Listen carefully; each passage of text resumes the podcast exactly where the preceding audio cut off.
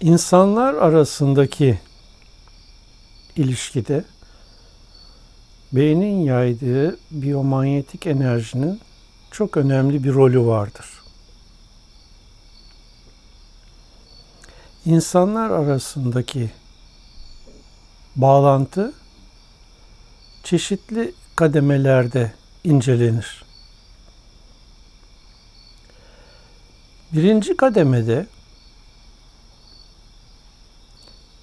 aradığın kişi vardır. Her an onu ararsın ve onun yanında olmasını istersin.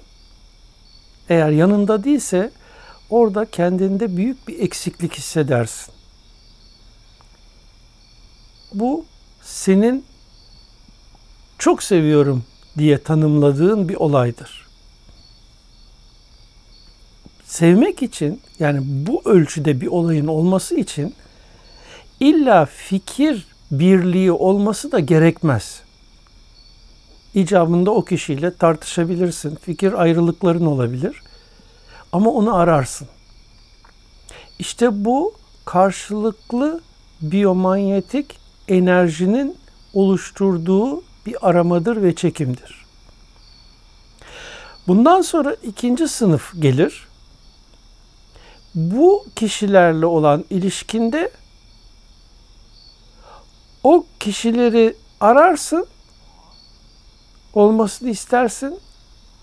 Ama olmadığı zaman da fazla bir rahatsızlık duymazsın. Olursa olur, olmazsa olmaz. İşine bakarsın.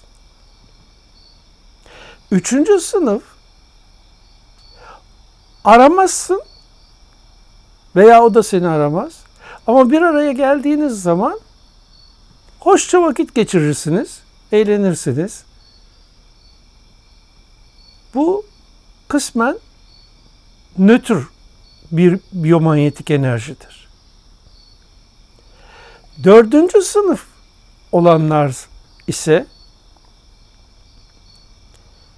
yanında olduğu zaman tedirginlik duyarsın.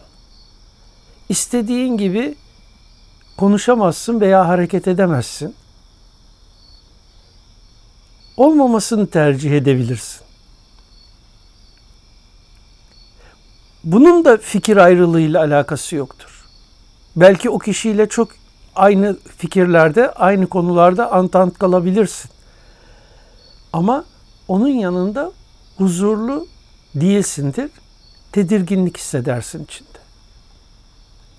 Beşinci sınıf ise hiçbir şekilde beraber olmak istemediğin kişilerdir. Seninle aynı konuları paylaşabilir, aynı şeyleri konuşabilir ama buna rağmen irrite eden bir şey vardır ve beraber olmak istemezsin. İşte bütün bunlar beynin bedende meydana getirdiği biyomanyetik elektrik uyumu veya uyumsuzluğu ile alakalıdır. Dolayısıyla e, seviyorum veya sevmiyorum sözlerinin arkasında da muhtemelen bu bedenin biyomanyetiği yatar. Konu fikir birliğiyle, beraberliğiyle alakalı olmaksızın.